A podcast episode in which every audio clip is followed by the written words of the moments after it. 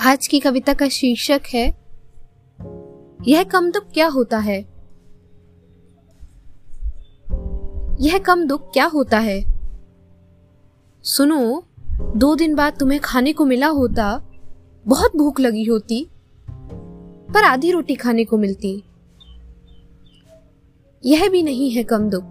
अच्छा होता कि दो दिन के बदले, तीन दिन भूखे रहने के बाद, आधी रोटी के बदले एक रोटी खाने को मिलती।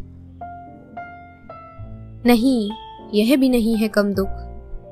बल्कि पूरे तीन दिन भूखे रहने के बाद भी आधी रोटी खाने को मिल जाती, यह भी नहीं है कम दुख। तुमने पाँच दिन पहले आधी रोटी खाई थी और आज बस दूसरा दिन है। यह कम दुख क्या होता है? इस कविता को लिखा है विनोद कुमार शुक्ल ने। धन्यवाद।